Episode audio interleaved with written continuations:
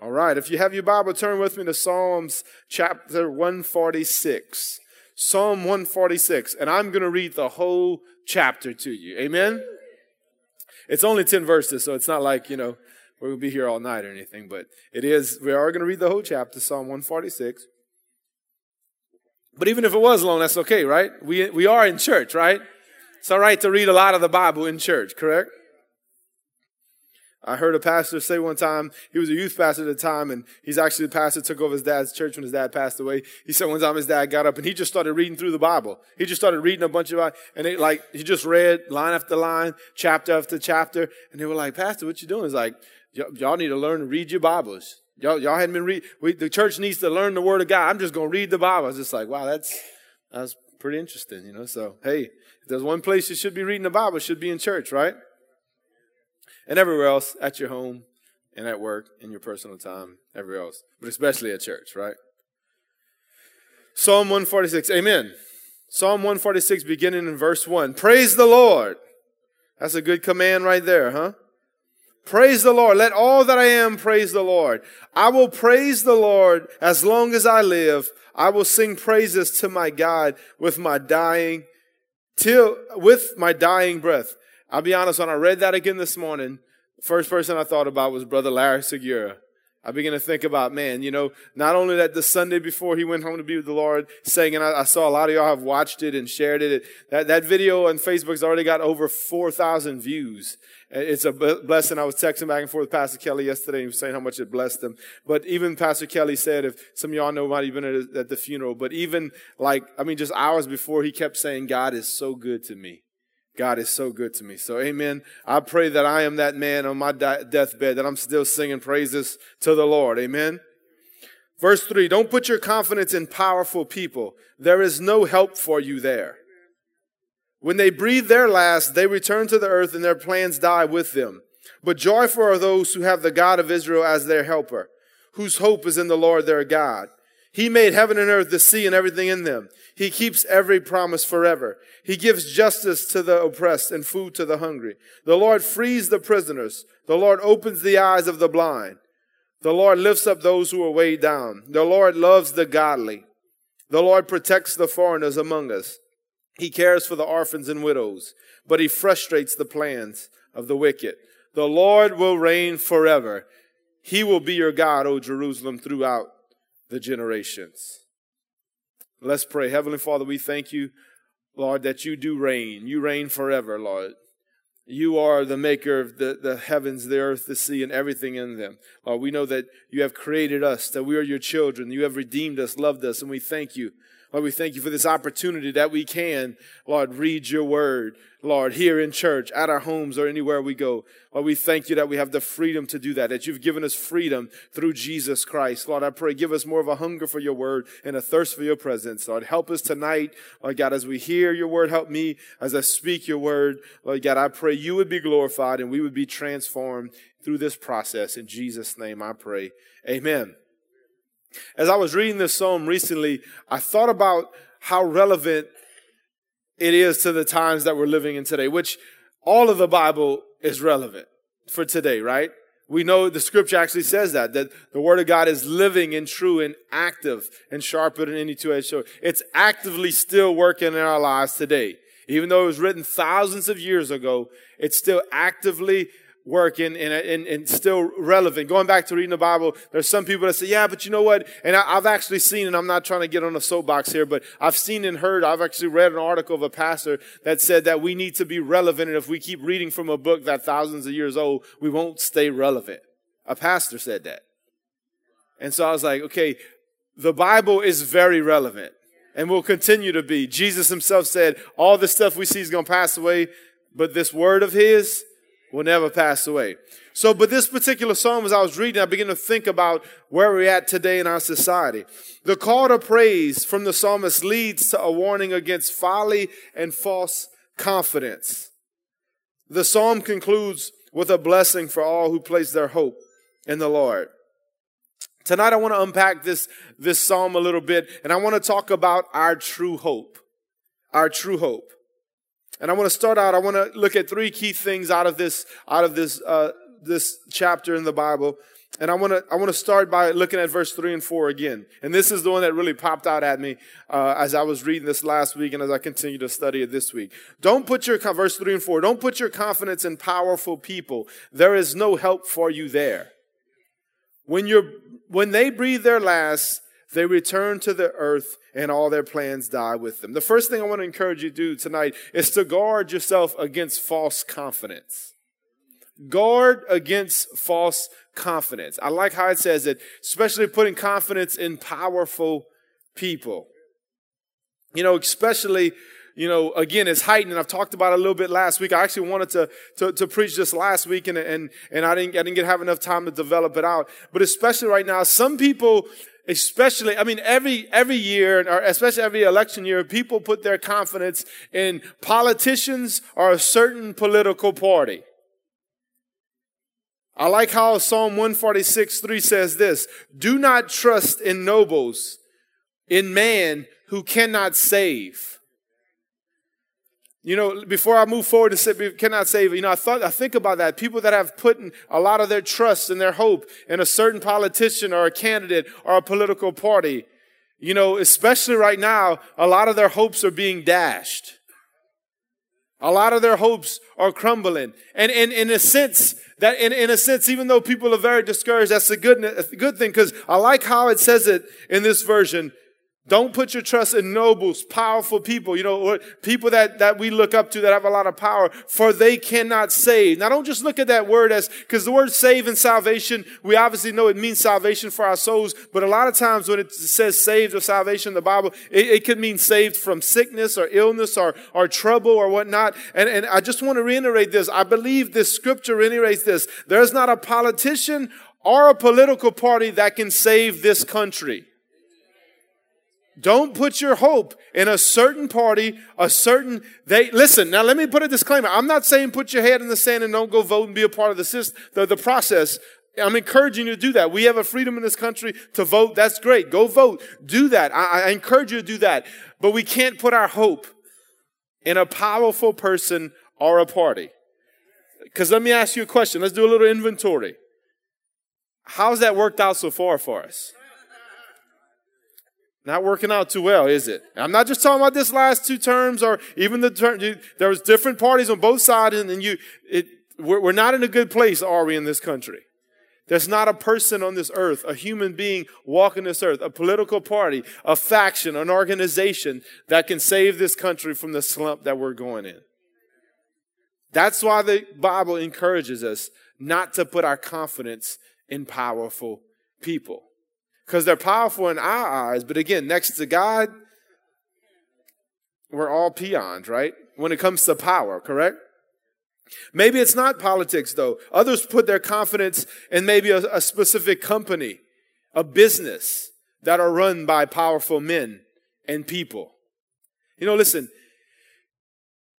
it don't matter how good of a job you've had over the years, maybe with great salary, great benefits, have or maybe had in this in this in this state we're in, great benefits, great pension plan, great retirement, you know, all kind of stuff.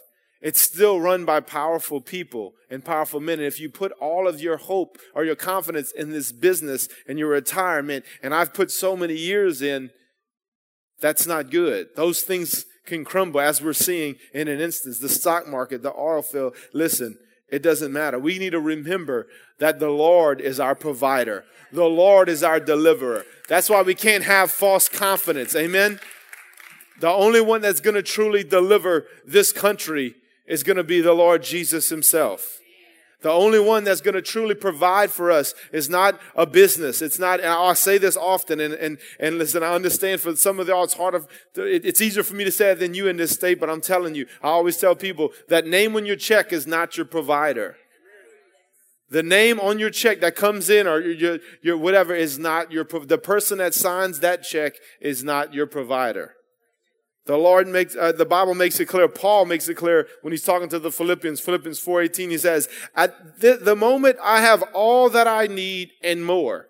And you got to understand when Paul's talking about it was like his needs. He was a bivocational minister that made tents and went around the world preaching the gospel, making disciples. He was a he, he was a, a, an apostle. He was a missionary. He was a church planner, all in one. And if you read through the, the, the New Testament, he says it clearly. I provide for myself. I have. I mean, in other words, I work for myself. I, I haven't asked for any handouts, anything. He says, "Listen, I have all that I need and more." So he was saying, "Look, the Lord is taking care of me." But then this is the encouraging part. In verse 19, he says this, "And this same God, our God." God, our Lord, who takes care of me, will supply all your needs from his glorious riches, which have been given to us in Christ Jesus.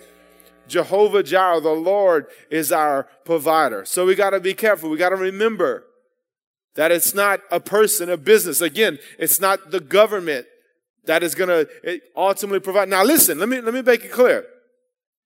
The Lord uses people so I, I want to make it clear. I mean, I've never seen money falling from the sky. God will use people. He will use your business. God does provide. But I, you know, we talk, I was talking to a brother about this the other day, you know, and y'all probably heard me talk about this, but God does use people in circumstances. When I used to paint for a living and, uh, I would get these side jobs. I work 40 hours a week, sometimes overtime, but I'd get these little side jobs that I do on the side. And the guy I used to work for, uh, he would actually give me side jobs and I would make better money doing side jobs than I would, uh, you know, working for him. But I always looked at it as that was still the Lord's provision. That was still God providing for him. And I bring it back to the Old Testament. When God promised and provided the promised land to the Israelites, they still had to go out and fight and take the land physically. So I would look at it, hey, you know what? Sometimes God would just bless me with an extra check from someone, which the Lord still does. But sometimes I'd get this, this side job. Not have to might work nights and weekends, but the Lord will still provide. So I understand the Lord uses people. The Lord uses companies and circumstances and situations. But anytime we get blessed or we get a provision, we got to ultimately know and remember who our provider is. And that our confidence because if any confidence at all has been put in this economy system, oil field, and whatnot, your confidence has probably already been pretty crushed. Right? So we need to guard ourselves against false confidence. Amen? Don't put your hope, powerful people. Our hope, our true hope, is only in the Lord our God. Which is point two. Place your hope only in the Lord. Don't have false confidence in, a, in your person, but put it only in the Lord. Psalm 146, 5 says this, but joyful are those who have the God of Israel as their helper, whose hope is in the Lord, their God. Listen, there are many blessings that come when we place our hope in the Lord. And I want to show you just a couple of them from, from the book of Psalms. The first blessing that he encourages that we have is what he just said, is increased joy. It's increased joy. He said, joyful are those how many y'all enjoy, enjoy having joy? I didn't even know that would come out like that. Joy for those who have the God of Israel as their helper, whose hope is in the Lord their God. You know, you have, you've probably heard this before. Maybe you've heard this before, but there is a big difference between joy and happiness. There's a big difference between joy and happiness. Happiness depends on what is happening. That's a, that's a, the simplest way that I understood it when somebody told it to me. Happiness depends on what is happening. If you put your hope or confidence in people, more often than not, they will let you down. And when they ain't happening, you ain't happy. When things ain't happening with that person or that party or that system or that company or whatever, things ain't happening the way you want it to be, it, it ain't happening. That's why I learned a long time ago. Y'all have heard me confess this many times. You can't get joy from sports because it's so up and down. When my team's winning, I'm happy. The next week, I'm not. And it's an emotional roller coaster. So you know what? You'll never get joy from sports. It can make you happy. You might be happy for a whole season. Next season comes and not doing as good, you forget everything from the last season. But joy is constant. Even when things aren't going so good, you can still have joy. It says, joyful is the man. Joyful is the man or woman, the person who puts their hope totally in the Lord. You know, I begin to think, I was talking to, to someone this week about that, about, about grace. Like, what, is, what does grace look like? Talk about the grace of God. And I think one of the, the, the things about grace is that grace helps you to get through tough situations, like the loss of a loved one. You know, I begin to think about my mom when, when, you know, watching her, when, when we lost my dad and then my brother passed away, you know, just watching her and seeing that, that, and those y'all, many, probably 90% of y'all in this room know my mom and that she's always had joy. Yes, she's grieved. Yes, she's cried. Yes, it's been hard, but she's always had the joy of the Lord. The joy in my mom is one of the reasons that I wanted to get saved. Because again, the whole happiness thing, it was, oh man, my, my happiness tank was way low even, you know, before I got saved. And, you know, just watching her through that, even, even watching, you know, Pastor Kelly, you know, Monday after the, the funeral, we went over, some of us went over to his mom's house just to eat and hang out with him. And typical Pastor Kelly, after, you know, his, dad, his dad's home gone, we in the backyard and he's showing us his dad's flowers and stuff. And that dude had us in stitches. He's telling us all kind of stories about his dad and his grandpa and all kind of stuff. And man, he's making us laugh. You know, here we are, but you know, I believe that's the joy of the Lord we still had a great time and were able to celebrate, you know, uh, uh, Brother uh, Larry's life. But that's the joy of the Lord. That's what grace does. When we place, see, because there's there's a great hope. Let's use Brother Larry as an example. His hope, and he knows not only is Brother Larry in heaven, but he's going to see his dad again. See, the hope is in the Lord. If all of his hopes would have been just in those doctors, it, it you know, it wouldn't have been a good thing. I know there's disappointment that we prayed for God to heal him and whatnot, but you know what? The Bible calls heaven that day our blessed hope. The blessed hope that, you know what, we're going to first and foremost be with Jesus, but then our lost loved ones, you know, uh, I mean, our saved lost loved ones, we're going to see them again. We're going to be reunited with them. The reason you can still have joy when you hope in the Lord is because you know that He can be trusted. And we're going to look at that in the last point in a bit. We know that the Lord can be trusted. See, that's the thing. If you put your hope in powerful people, your confidence, you, I don't know if you've learned this in life. You can't trust everybody. Have you figured that out yet? I figured that was a rhetorical question, but you can't trust people, especially the powerful people we saw. I don't know any of those people personally. So I really can't trust them. I don't care how many TV ads you run. I don't know you. And then a lot of times, you know, people, and I'm not just the politicians. I don't want to get this. This is not a whole political message, and I'm not trying to. You know, I know there's some guys out there that do some good things, so don't make it. I'm not getting into a politician bashing thing. Y'all, y'all, y'all hear me, right? You know where I'm going. But you know, at the same time, we know the Lord can be trusted. We know He can be trusted. That's why we can put our hope in Him, and we can be joyful. Let's look at the second blessing we get when we put our hope in the Lord. Psalm 147, this is the, uh, uh, the next psalm over. Psalm 147, 10 through 11 says this He takes no pleasure in the strength of a horse or in human might. No, the Lord's delight is in those who fear him and who those who put their hope in his unfailing love. The Lord delights in those who fear him and put their hope and his unfailing love. You know, human achievements fail to impress the Lord, especially the Lord that commands everything. You know, he just, we read, the, the, the, he's the creator of the heaven, the earth, the seas, and everything in them, the weather, the winds. The Bible talks about how the Lord lays out the path for lightning. You know, he stores up all the, you know, so when we like, man, I did this and I did that, I'm like, really? The Lord's like, I hung every star and named every one of them. Top that. The Lord's not impressed by human achievement. And I'm not downplaying what we do. God gives us the ability and, and, blesses us. And I'm sure like we are proud of our children. You know, he's, he's proud of us when we accomplish things and especially in his name. But you know what? He takes pleasure in those who fear him and put their hope in him. Isn't it, isn't it good to know that it pleases the Lord, that the Lord delights in us when we put our hope in him? You know, Hebrews talks about it's impossible to please God without faith. Well, if you combine that with the Lord delighting in us when we put our hope in Him, isn't that awesome? We can please God. We can be a delight to God. We can bring God pleasure when we put our hope in Him.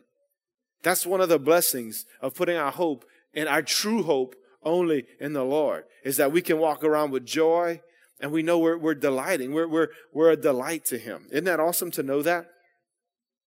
And so I just want to encourage you, there's many, many, many other blessings but that's just a couple of them.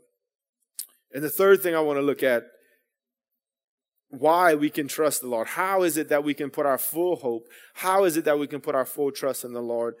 And it's because he always keeps his promises. The Lord always keeps his promises.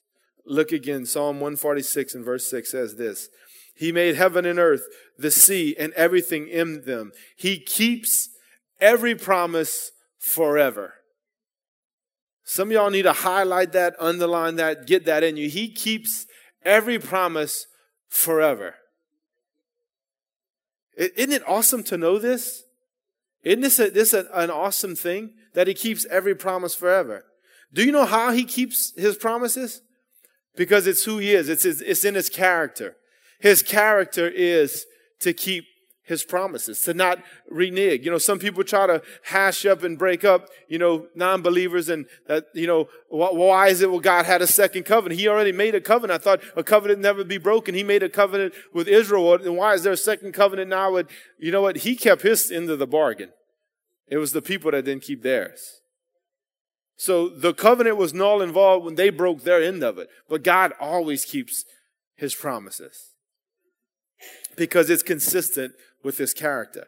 Look at this. I love this scripture. And as I begin to just think about this and read up on this a little bit more, Psalm 138 and verse 2 says this I praise your name for your unfailing love and faithfulness. Now listen to this. This is awesome. For your promises are backed by all the honor of your name. Your promises are backed by all the honor of your name. What is the honor of his name? It's his character. When, when the Bible talks about God's name, it's talking about his character, who he is. You know, every, I, I've, I, I remember reading this a couple years ago and I kind of looked at it. I might even talked about it in the youth before, but most of us in here know, and I, it made me think about this, most of us in here know that years ago, many, many, many years ago, our U.S. currency used to be backed by gold right? You knew that. It was backed by silver and gold, but it was backed by gold. But I began to read up on it a little bit today and, and like, well, okay, if it's not backed by gold, what is it backed by? Nothing but debt. Now, I don't know all the details in that, so don't, you know, you can come up to me after. I just read a little bit. I don't know all the, but I read and I talked to somebody else that went to school and, and, and it was for finance and stuff and confirmed that. Our currency is no longer backed by anything but debt. It's, we, the, the Federal Reserve lends money to smaller banks and the smaller banks pay them back with interest and that what is backed by by debt by nothing. And and if you look at it and again i don't know all the details so please don't come chop me up after about all the facts. Um you can correct me or if i might be a little bit off but the general consensus is that one of the reasons we are in another again a financial bind that we're in is because our currency has no backing because it's backed by debt because we we that, that there's no more gold to back it. It's not anything else behind it. You see, the Lord's character never changes. Just like it changed from gold to now debt, the Lord's character never changes, and that's why he can back his promises on it. See, human character can change, kind of like the currency. Human character can change. So if we put our hope in powerful people and their character crumbles, guess what? So will our hope. If you put your hope and confidence in a person and a powerful person, you know what? Human character changes. How many of y'all know that? Sometimes for the good, but sometimes for the bad. And that's the thing about the powerful. Some people go into like, let's say again, politics for good reasons. They want to make a difference. They want to do better for the community. They want to do different things or whatever. Just pick whatever. But when they get in that position and become powerful, it gets to their character and their character change.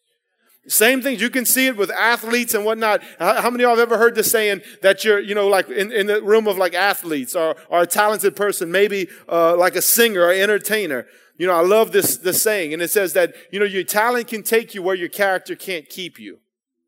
We see it all the time. We see professional athletes that, you know, men are blowing it up in high school, college. They go to the pros. They're doing great, but they start getting in trouble and they're multimillionaires. They're superstars, but they can't stay out of trouble. They keep getting arrested. They have problems. Why? They have character issues. And maybe when they were younger, they were cat, but when you start getting, and listen, I have no idea what that's like to glitz and, and glamour, fame, and cameras in your face all the time. And day and age of internet and social media, people are always talking about you, the good, the bad, and the ugly. People's character changes, but the Lord can back every promise on his character because it will not, does not change. we can take it to the bank, sticking with the currency illustration. You can take that to the bank. It's cool because some of his promises uh, are listed in the rest of Psalm 146, which I'll, I'll begin to just go over those quickly for the last bit of our time. And a lot of these we talked about on Sunday. Pastor Ty talked about this past Sunday with the reason that Jesus came down uh, on earth and the reason he was anointed, as it says in Isaiah and then again in, in Luke chapter 4. But let's look, let's continue to look down. He always keeps his promises, backed by the honor of his name. What are some of these things? Let's look at them. In verse 7, Psalm 146, 7, it says that he gives justice to the oppressed and food to the hungry. God is a just God. That's why he says, vengeance is mine, says the Lord, I will repay. Even sometimes when you think you have maybe been that, you know, uh, misused or abused or whatnot, ultimately God will take care of it. Maybe not in the time frame, maybe not in the way you see, but you know what? God is a just God.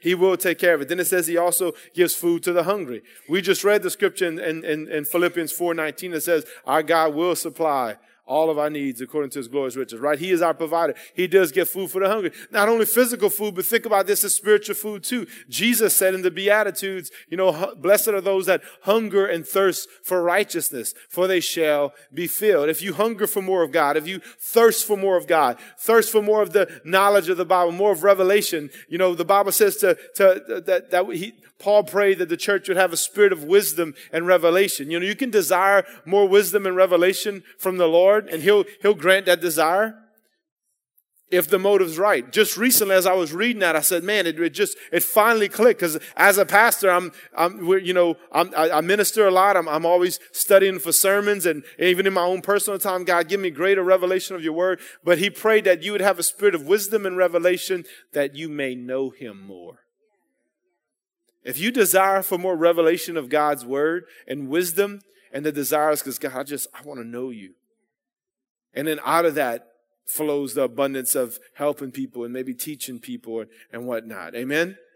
He's a just God. He will, he, he will give justice to the oppressed and he will provide for us what we need physically, spiritually, emotionally. Amen?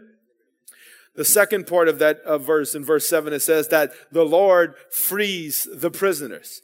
Just you remember Sunday we talked about freedom, right? And he came to set the captives free. John 8 36, Jesus said, speaking of himself, so who the Son sets free, if the Son sets you free, you are truly free. He sets the prisoners free. I'm a living example and testimony of that. That I was in bondage to drugs and alcohol and depression for years, and He set me free. And I'm so thankful. I know there's many, many more in here that can say the same thing. Hey, he's true to his promise. He said he would set me free. I got saved. I came down to the altar right there, kept on pursuing him, seeking him, and he miraculously set me free. Verse 8, 146 8 says that the Lord opens the eyes of the blind we know again that, that the Lord can physically open the eyes of, of, of, people that are blind. We've seen it on mission trips. We've gone on mission trips and, and been a part of deaf ears opening and, and blind eyes opening. But again, I love, you know, the, more importantly than that is that he opens up people's eyes spiritually. The Bible says that the enemy has blinded the minds of the unbeliever. The Lord opens up, when you when truly, people truly desire to know the truth of, of the Lord, the Lord begins, the, the, open their eyes, the truth of the word of God. That those that are searching, I want to encourage you. If you have lost loved ones, pray that, pray that the Lord would open up their spiritual eyes to see. Because there's a veil that The Bible talks about there's a veil and that it needs to be a supernatural thing that the Lord comes in and lifts the veil, the blinders off of the eyes. I'm telling you, the majority of, of, of, of the work of evangelism is prayer. It has to be prayer. You have to pray and intercede. That's why Pastor Todd had these called these prayer meetings for Sunday. We wanted to bathe this, this Easter service in prayer that people's eyes would get open and would see. And we saw many people did, made a decision to give their life to Christ. Second part of verse 8 says this The Lord lifts up those who are weighed down. We talked about this last week. We prayed along the lines of that. Those that are weighed down, the Bible says in Proverbs, worry weighs a person down. It could be anything that weighs you down. If you're willing, as it says in 1 Peter 5, 7, to give or cast all your worries and cares to the Lord because he cares for you, he will lift you up. He will lift the burden and the weight off of you. This continues to be a theme because I do believe that there are a lot of born again Christians that walk around weighted down that walk around with a lot of weights. And listen, it's not always easy. It's a process. It takes a continual casting on Him in prayer, giving it to Him in prayer. But you know what? The Lord promises that He will, excuse me, lift up those that are weighed down. It's, it's, it's hard to live life carrying a bunch of unnecessary weight, right? Those of you that have, that have, that have flown uh, and, and have been running late to catch an airplane, and you got a bunch of luggage. Isn't it a lot harder to get to that gate when you got all those bags, right? Or you've maybe those are maybe you hike, you've been on a hiking trip, or maybe hunters, and you got all this. Maybe you've been in the military. I, I watched these man. God bless y'all. Thank everyone in here that has served our military. But I just watching what they carry in the military, I'm like, that would hurt my back, you know. And these guys and they, they girls, they carry this stuff all around. But you know what? That's necessary. They need that when you're on the battlefield there's a lot of things we carry, and I'm just honing on this again. This is a mini part two from last week. The Lord wants to lift the weights off of your shoulders. I'm trying to encourage you tonight. You're not meant to live weighed down. Oh, I'm just carrying the burden. You don't, you're not supposed to carry the burden.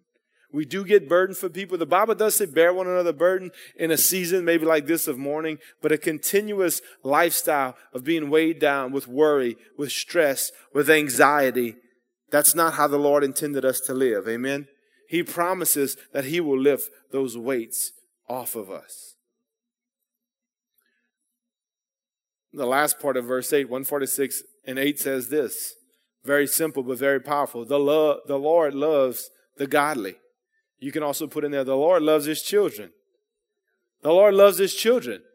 That's a promise. No matter what you do, the Lord still loves you. Some of y'all need to hear that tonight. Those of y'all that have kids, do you ever, do you kids ever do anything that, that makes you not love them? Anything? You, you want to, you might want to discipline them. You might want to punish them. You know, you might want to body slam them sometimes, right? But you still love them, right? The Lord loves his children. Listen, there's nothing, nothing. Because even, uh, again, I just want to remind y'all, even when we were yet sinners, the Bible says that God so loved the world, he sent his son to die for us. And we hadn't done anything yet. Matter of fact, we were doing everything wrong. But yet he still loved us. He said, you got to know the love, Lord loves the godly, his children. The Amplified says something along the lines is that he loves those that are upright in heart and in right standing with him. The way that you're right with God is by, by not, by your behavior, by what you do and all that. You, you're, you're in right standing with God by being in a right relationship with Jesus Christ. By accepting him by faith. The Bible says you're saved by grace through, through faith accepting the Lord, when you do that, you become a, ch- a child of God. Because again, we're all creations of God, but not everybody's a child of God. The Bible makes that clear. But when we become children of the Lord, He adopts us in. You have a great, He has a great affection that never runs out. He loves us before, but something about, you know, when we become His children, He loves us with an unfailing love. And then it says that the Lord protects the foreigners among us. I'm just going to hit this one quick. Listen, I understand. Every time I read this, again, when I see stuff going on in the news and whatnot, I understand that foreigners, I understand, have to follow our laws and whatnot in the United States. But there's something about the foreigner in a foreign land that the Bible continues to read through the Old Testament. When Israel was, was in a foreign land, Lord watched over him. So he always commands that, listen, you are a foreigner in a foreign land. So when there's foreigners in your land, don't oppress them treat them right. So I understand foreigners, immigrants that we, they have to, you know, obey by the laws and abide by the laws of the United States of America. But you know what? The Bible says that the Lord is going to watch over them and he protects them. That's what my Bible says. Did your Bible say that too? Especially when we have the compassion of the Lord, it don't matter if they're a local Cajun boy or girl or they're from overseas. We should have a compassion to love and reach out to every single soul on this earth. Amen? And last but not least, this one's very near and dear to my heart. Verse 9b says this He cares for the orphans and the widows. Another translation says it like this The Lord protects foreigners and helps the fatherless and the widow. Again, that, that scripture is very dear to, to my life. As I was sitting there in the celebration of Brother Larry's uh, homegoing Monday, and begin to think about that, you know, Kelly lost his earth. Well, I didn't lose him. I, I heard somebody say recently was powerful They said that, you know, somebody, a man of God lost his wife. He said, I didn't lose my wife. When you lose something, you don't know where it's at. We know where she's at. And we know where Brother Larry's at. Amen. So he didn't lose his dad. He knows where his dad's at. But his dad went, went home to be the Lord. So he didn't have his physical dad. Just as I hadn't had my dad since, you know, 97. But that scripture right there and also Psalm 685 takes it even further. Not only does he protects the, and helps fatherless and the widow, but Psalm 685 says he is a father to the fatherless and a defender of widows. This is God whose dwelling is holy. So listen, I'm going to encourage you, if you don't have an earthly father and you're sitting in here, or you maybe don't have a relationship, maybe you're a widow in here, you know, it's cool that the Lord not only protects and watches over, but he takes their place. He, he becomes a father to you. I, I have seen this so true in my life. So many times, in so many ways, the Lord has fathered me. And He defends and protects and watches over the widow. Hey, these are all great promises. Amen? These are all wonderful promises laid out all in 10 verses. But again, He keeps His promises because they're backed by the honor of His name. So we need to place our trust and our hope only in Him, not put our confidence and our hope in powerful people. Not only should we put our hope in the Lord for this life, but also in the life to come. Hebrews 6, 18 and 20 says this, and I'm going to close with this scripture. So God has given both his promise and his oath. We just talked a lot about promises. These two things are unchangeable because it is impossible for God to lie. Amen? That ties right into what we're saying. He keeps his promises forever because it's impossible for God to lie. Therefore, we who have fled to him for refuge can have great confidence as we hold to the hope that lies before us. The hope that lies before us, speaking of heaven. This hope is a strong and trustworthy anchor for our souls. It leads us through the curtain into God's inner sanctuary. Listen to this. Jesus has already gone in there for us. Just as John the Baptist was Jesus' forerunner on earth, Jesus is our forerunner for heaven. Isn't that a blessing? He has become our eternal high priest in the order of Melchizedek. Our hope in the Lord for everything we talked about here is great, but we got to make sure we don't put our hope and our trust for salvation in anything but our Lord Jesus Christ. Please stand with me.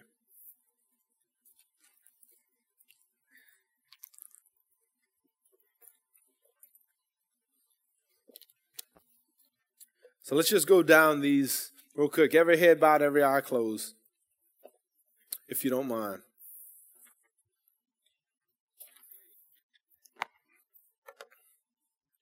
Just do a little inventory right now.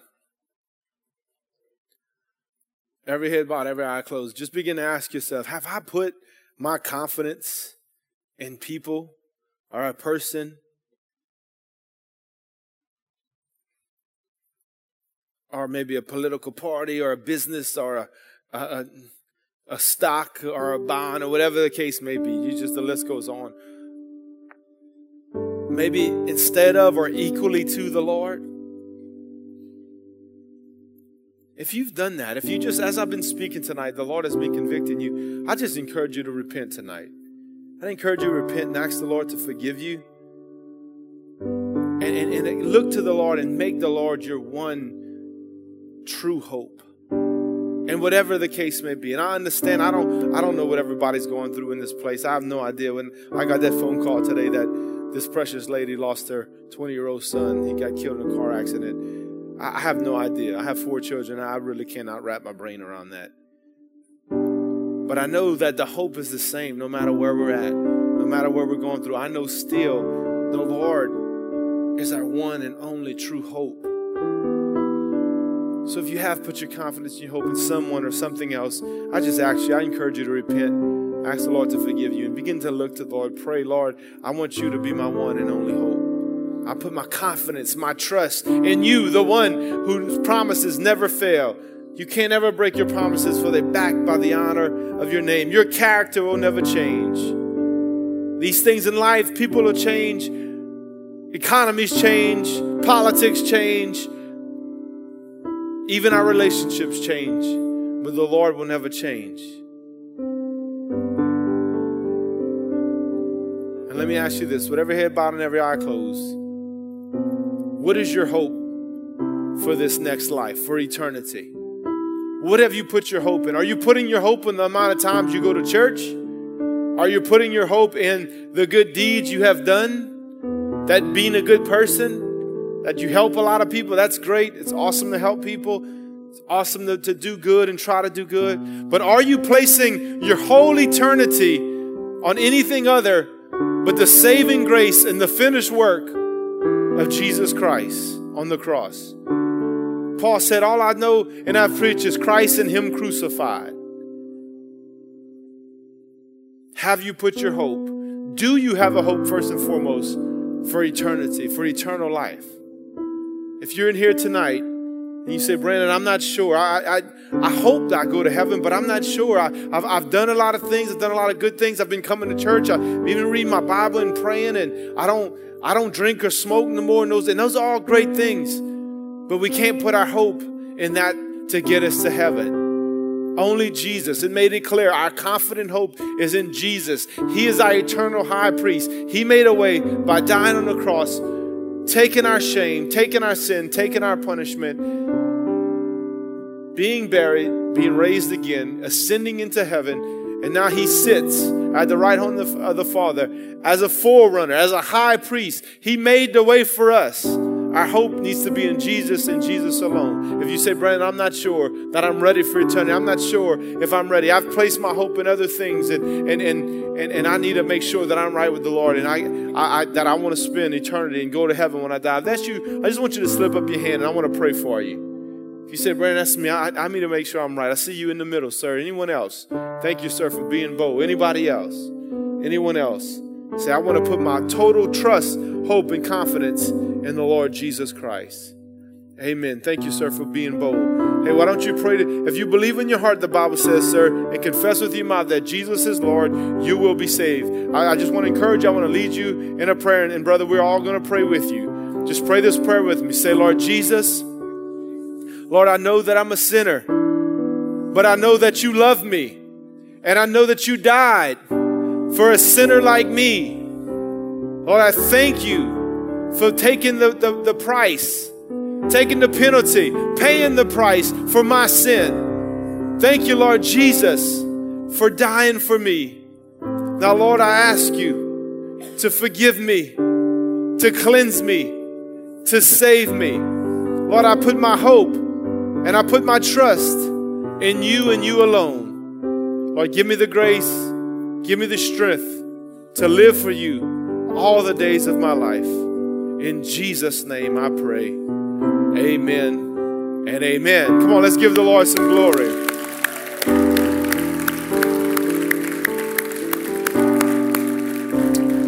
Amen. Well, sir, I'd love to meet you after service before you leave. If you don't mind coming down here, I'd love to meet you and shake your hand. And we got a, a gift for you. Want to help get you started on this walk. And if you prayed that prayer, well, if you maybe not slipped up your hand, maybe you maybe you realize and you you you've you've been saved before, given your life to Christ before, but you've maybe started looking to other things, uh, just in general.